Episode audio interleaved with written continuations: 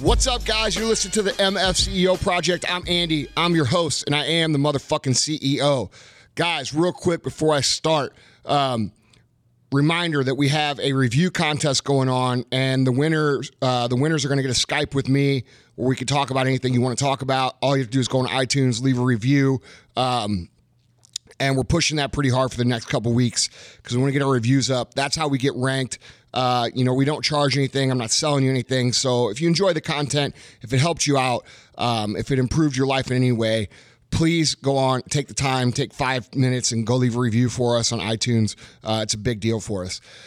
All right, guys, look, um, I'm going to do something a little different today we did a podcast a few weeks ago on management and leadership. And since that podcast, I've gotten a lot of questions from you guys. And so, what I want to do is just take a short, uh, it's not going to be an hour long podcast like we usually do on Tuesday. It's going to be a short podcast, basically um, addressing some of the major issues that I'm getting questions about.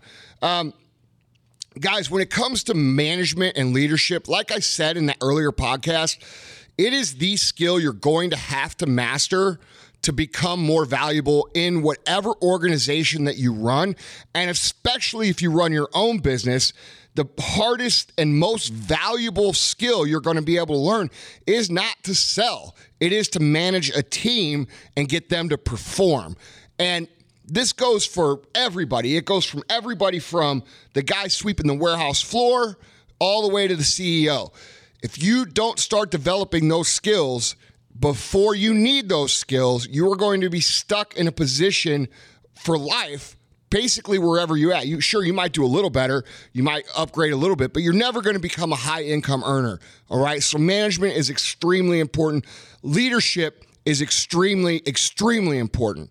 And they're very, very similar tasks. Now, I got a lot of questions about how to. How do I do this? How do I, if I'm the guy at the warehouse, how do I become a leader? All right. We'll start with that guys, it doesn't matter if you're the guy sweeping the floor in the warehouse, okay? If you're the only guy sweeping the floor in, in, the warehouse and you've got other people who are watching you, who are above you, who are around you, and they're looking at you, how do you lead them, right? That's because people think, oh, I've got to have people below me before I start to lead them. No, you don't, all right?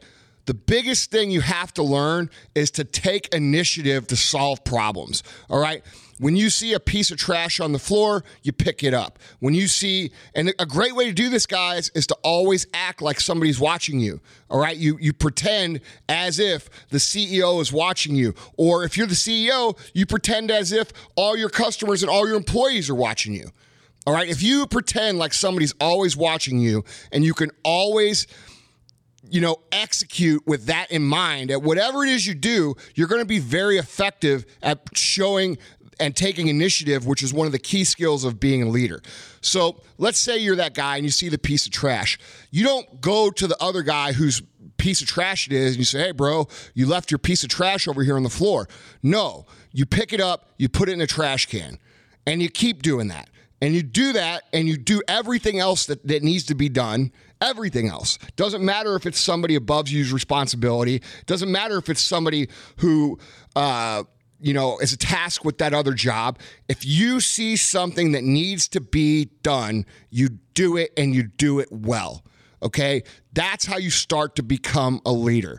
Because here's the thing, guys, and this doesn't matter if you're if you're the bottom guy, everything I say here, it doesn't matter if you're the bottom guy or if you're the top guy.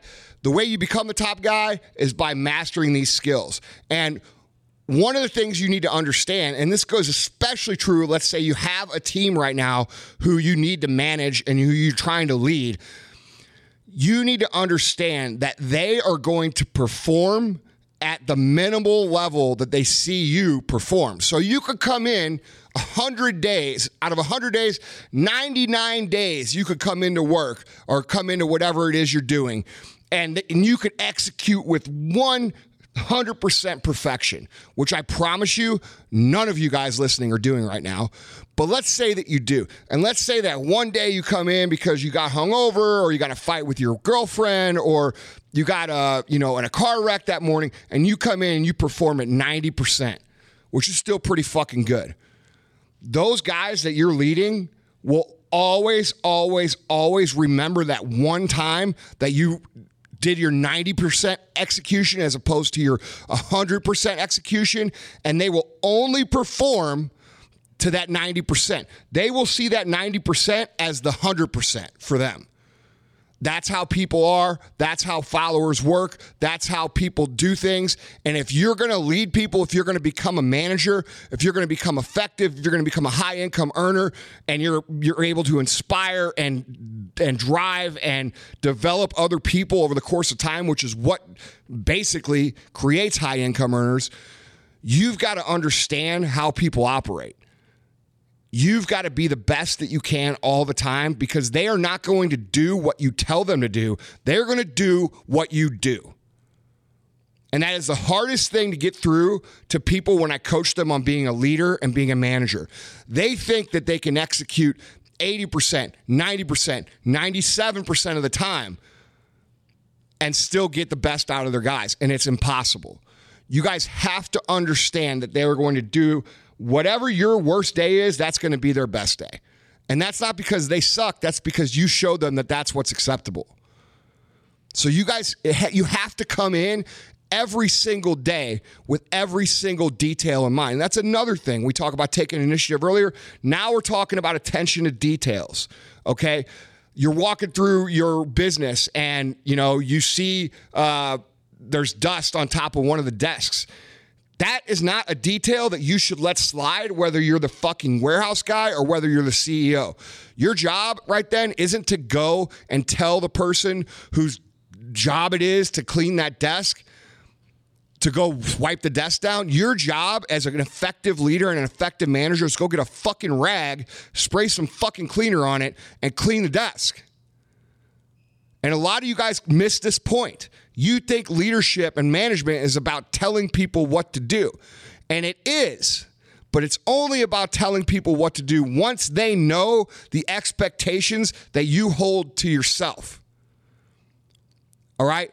If you go in, like 98% of you do, and try to tell people what to do, people are not going to respect you. They're not going to listen to you. You're not going to be able to develop an amazing culture amongst your team. They're just going to do the bare minimum they can do. That will not create real value for you.